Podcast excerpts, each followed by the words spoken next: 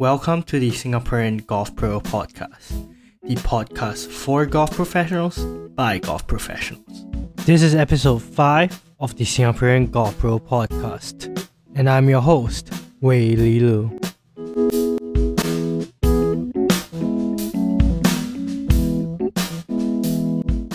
Welcome back to the Singaporean Golf Pro podcast.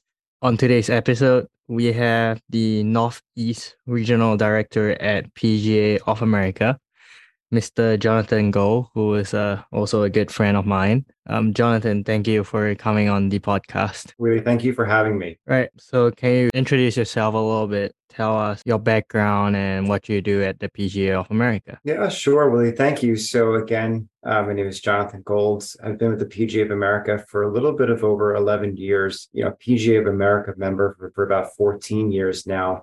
Uh, been in the golf industry my whole life, I, I guess. Um, I've never actually had a job outside of golf, uh, little known fact. So I got my first job working at a driving range, you know, cleaning up the range and organizing the golf carts and thought it was the greatest thing in the world. But all of my jobs from that point on have always been in the golf industry one way or another. Right. So, what's your role now? So, my role right now, uh, I currently serve as the regional director for the Northeast uh, mm-hmm. and also the career consultant for the Metropolitan PGA section. The day to day and what we're, we're tasked with is the, we have a team of four career consultants two player engagement consultants and one recruiter. And, and really our mission is to just elevate and enhance the lives of our PGA members. And, uh, you know, we do that multiple ways.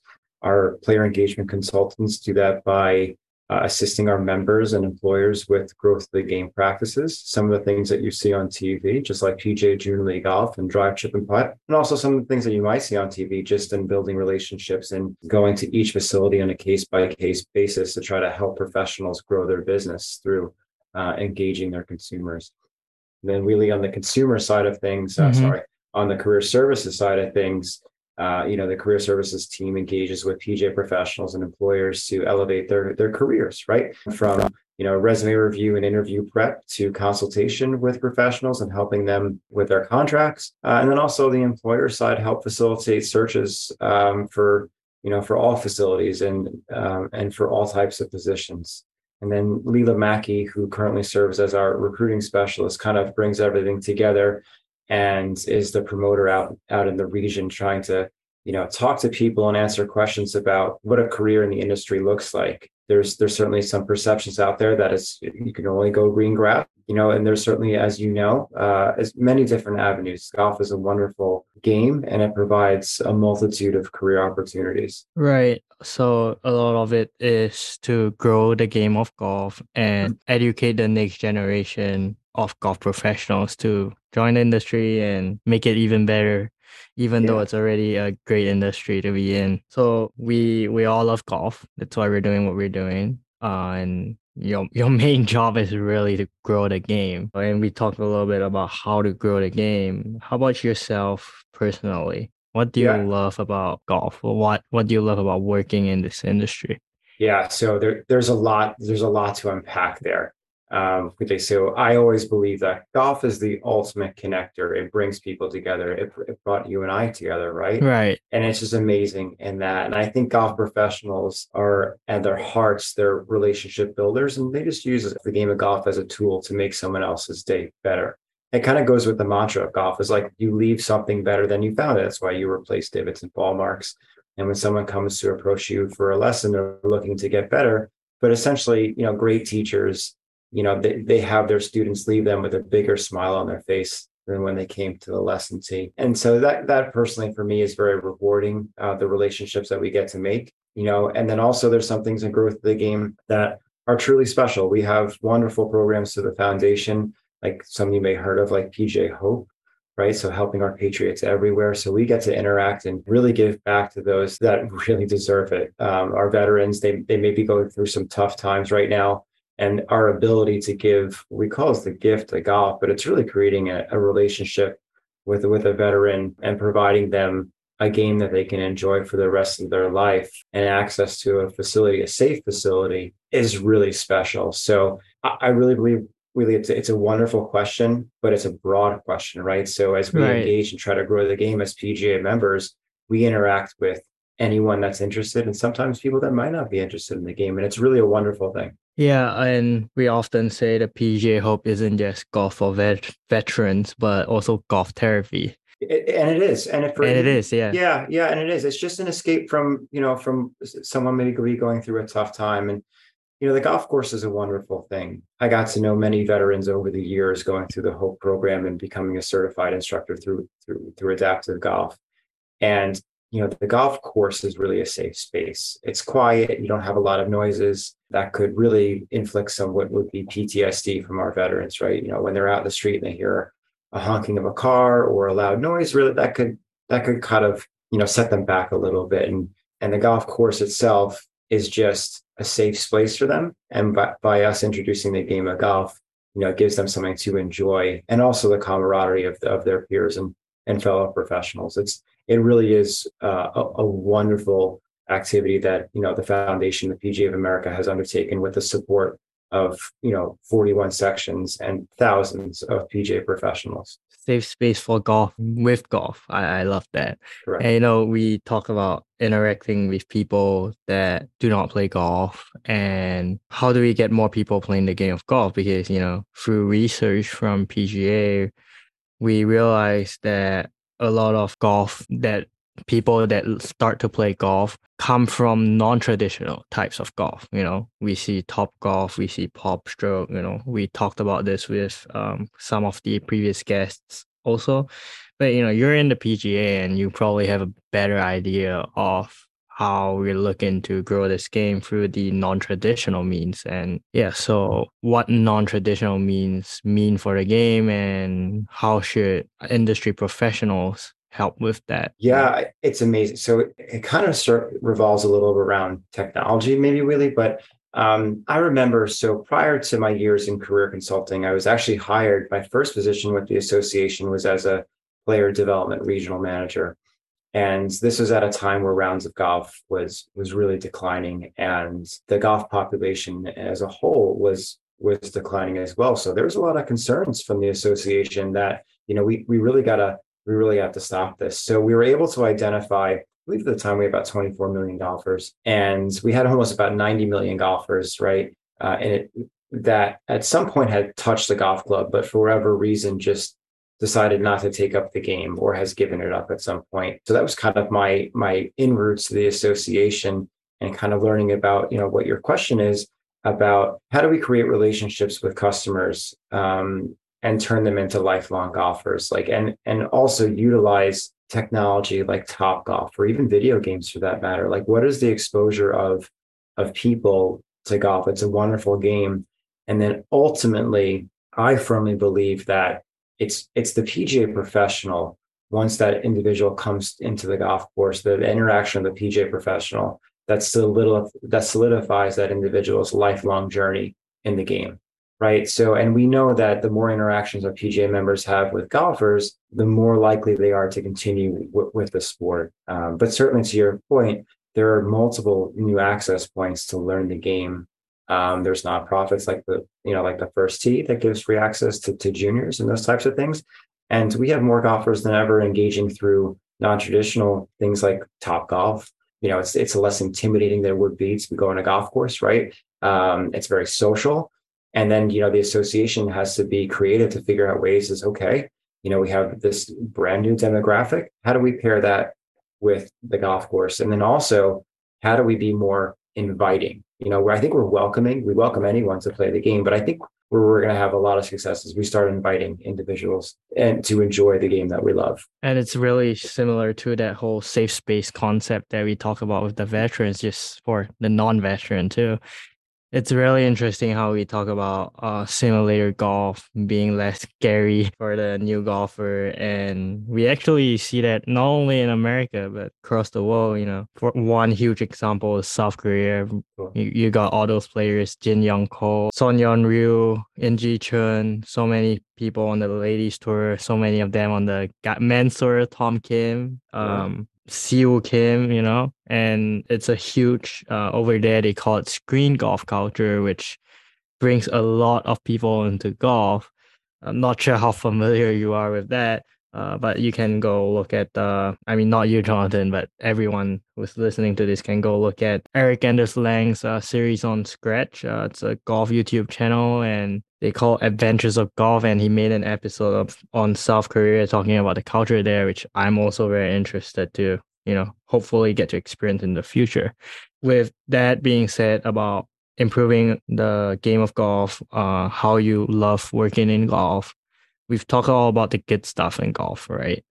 Uh, we all know that golf is an industry that we are providing a service for people to do during their leisure, during their free time. And being golf professionals, golf industry professionals, you got to work during so-called other people's free time, which you know it's very different. How did you overcome like challenges that you face with that. And you know we always been talking about uh work life balance in this industry. So like what do you do yourself to overcome these challenges? Yeah so um it's a good question willie. Golf in a sense um the traditional golf and traditional careers in golf really has to do with the you know providing hospitality. And usually when you're doing that you're doing it on someone else's time um, and people recreate mostly when they're not, you know, not working, right? So they're not conducting business on the golf course; they're using it as a place to enjoy their time. That means that as PGA professionals, if you're employed at a green grass facility and that's the place that the customers are recreating, it's usually on downtime, right? And certainly that is, um, it can be difficult should you have family or right. other constraints that provide some stress. Uh, for me personally, um, I'm going to answer this in two ways. For me personally, um, I, I just loved it. I, I, think, you know, I have a very supporting cast and family around me when I was in the green grass ro- road. Um, it was something that I've, I've always wanted to do. And I just enjoyed being amongst other people. And it didn't matter if it was a Saturday or a Sunday or a Tuesday. It just, it felt like it was a career and not a job. And I think that that certainly helps. Now, um, it is really important to advocate for work life balance, and that's what the career consultants um, do, and the and the field mm-hmm. team does um, to talk with employers because at some point there can be, you know, there can certainly be burnout. We're we're in a brand new world here, you know, post COVID and coming out of a pandemic, where we get our our utilization of golf courses and golf in general is through the roof, and uh, we we have resources as our PGA professionals and operators of golf courses that are equipped to do this, but they're not equipped to do it, you know, for 200 straight days in a row. Um, so the industry hopefully is starting to wrap its head around what is proper and like other industries and we have to get creative so there's no problem with giving an individual one weekday and one weekend off as long as we have the proper staffing in place to cover for people. And I think in turn, because of that, and because the industry, you know, maybe have dragged its feet for uh, a year or two on this, but there's been some articles written and you know by interactions with the career consultant team talking with employers educating professionals on how to you know how to educate their employer on what's proper and what's industry standard. You know we're riding the ship. And and you know how we know this with is because we're starting to see enrollment and interest in careers in golf really skyrocket the past year because I think that individuals are kind of, you know, the word's getting out there that it's just not, oh, you're going to work weekends and it's a really tough work life balance. I think the narrative now is it's a great place to work. You know, golf's a wonderful industry. You likely can have control of your schedule. You you may have a weekend day off. You may have two weekend days off per, per month. You maybe have holidays off. It's just getting a little bit more, I guess, up to speed with what is common, um, you know, post in a pandemic world. And like I said, now the new narrative is really it's not only about being just a head pro or assistant pro, the traditional so-called traditional route in golf. Uh, you've worked both green grass, non-green grass. Uh, can you share a little bit about the difference between the two and you know yeah. what what the opportunity is to specialize with that now and also a little bit about you know compensation too in this process yeah so i'll share a little bit about me and hopefully uh, won't bore your your audience too much right but uh, i'll make this as interesting as I, as I can i'm um, sure it's interesting I with the, I loved golf. I, I, took it up late in life. I took it up as at 15 years old. I was a baseball player, a pretty good one. Um, but I got burnt out at baseball. And if I could do it all over again, I would have played golf a little bit earlier. Um, but I was pretty good. And then I went to uh, George Washington University, which is in Washington D.C. I thought I wanted to uh, follow in some family members' footsteps and become a doctor. And within five or six months, I just said, you know what, this just doesn't feel right. I don't know what it is, but it just like my heart's not in it. I called my father and I said, Dad, I I, I think I'm missing a career in golf. I, I just don't know why. And he said, Can you have a career in golf? And I at that point I really didn't know, but I researched it and I found mm-hmm. Penn State had a program and went to Penn State. And that was, you know, a wonderful decision for me when I was 26 years old, I'll never forget this day. Um, sorry, I was 23 years old. I'll never forget this day. A member at a club that I was interning at came up to me and said, Jonathan, at an unsolicited, you're never going to know what you want to do in life until you're about 26 years old. So just experience a lot of different things. And that kind of stuck with uh, stuck with me. And funny enough, about three or four weeks after my 26th birthday, I saw a job description for a player development regional manager from the PGA of America. Um, at that time, just prior to that, I thought I was being set up to be a head golf professional at you know a private facility. I had wonderful internships. Was working at a wonderful club uh, close to home Long Island with a with a, a tremendous head professional uh, that was a mentor to me. And I saw the job description and it hit me like a ton of bricks. And that was my purpose. That was my why. My why is to help my fellow members and friends that are PGA professionals, you know, to elevate and enhance their personal and professional lives. And when I read the job description, the ability to create relationships, listen and learn and try to help make their careers better or help them grow the game, that was it. And that at that point, I understood what, you know, really what my purpose is. And, you know, like all, all great stories you hear about people that, that, you know, they work and they love what they do. It's, it's a career. It's not a job. It, it's funny. Like I, I, I could be with family, not that it's the best thing to do, but you know, my phone is, you know, your, your computer and it's hard to turn it off. But I love taking phone calls if I'm in a free space to talk and I'm always on. And if a professional calls me and says, Hey, Jonathan, I need help with this, like that is, that is truly, I'm, I'm truly grateful to have that responsibility and, and in a really good place in life and career uh, and being able to do that. So back to your original question, really, that's kind of like my story of how I got into it. My advice to all your listeners are to figure out what your why is. You know, where are you most passionate? And if you're the best in the world at it, you're going to be successful.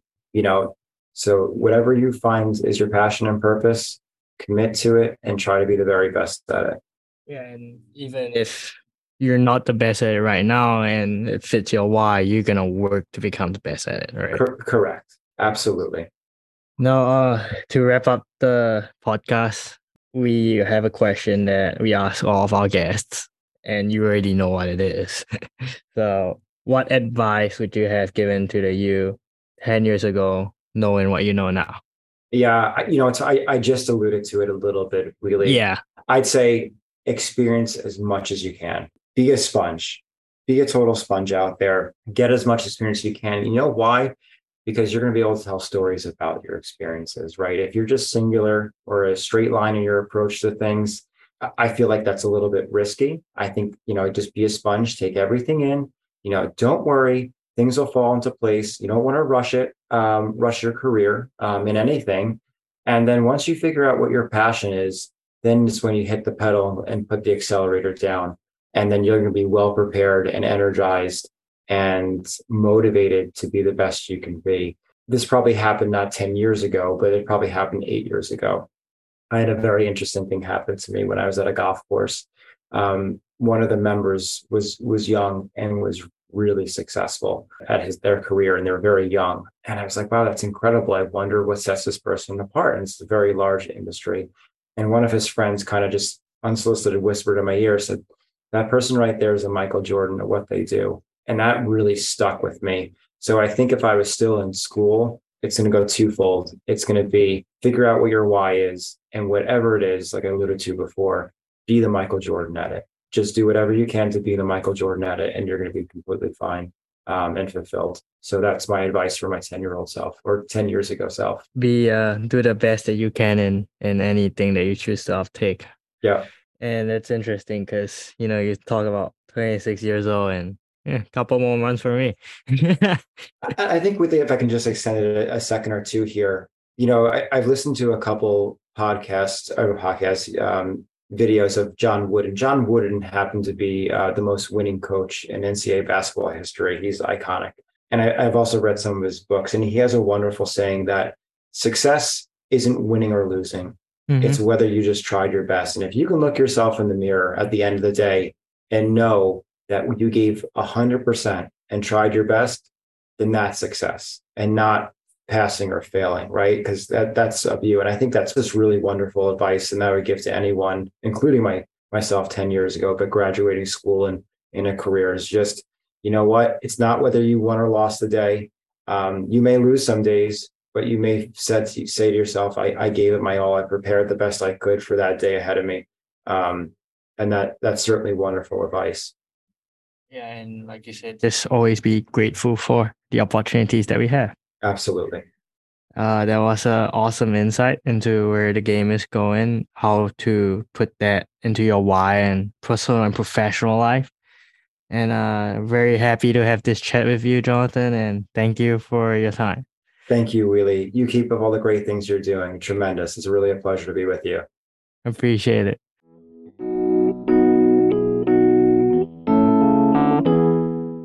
So that wraps up our episode with Jonathan Gold. Uh, Jonathan is a very knowledgeable person about golf, about PGA, and anything related to working in the golf industry, actually. And if you're a PGA member or a PGM student who is wanting to learn more about PGA, contact the team, the career consultant team, or even Jonathan himself, and or go to your local section office. I'm sure anyone in the PGA would be willing to help you out and help you figure out the best route that you have. I absolutely love what he talks about having golf as a safe space for people and also loves how he talks about taking it one step at a time and do your best and be the Michael Jordan of what you want to do and love what you do. So that was our episode for today. Please follow us on Apple Podcast, Spotify, anywhere and everywhere you can get your podcasts. And I'll see you in two weeks. Once again, this is Weili signing off, and thank you for listening to the Singaporean Golf Pro podcast.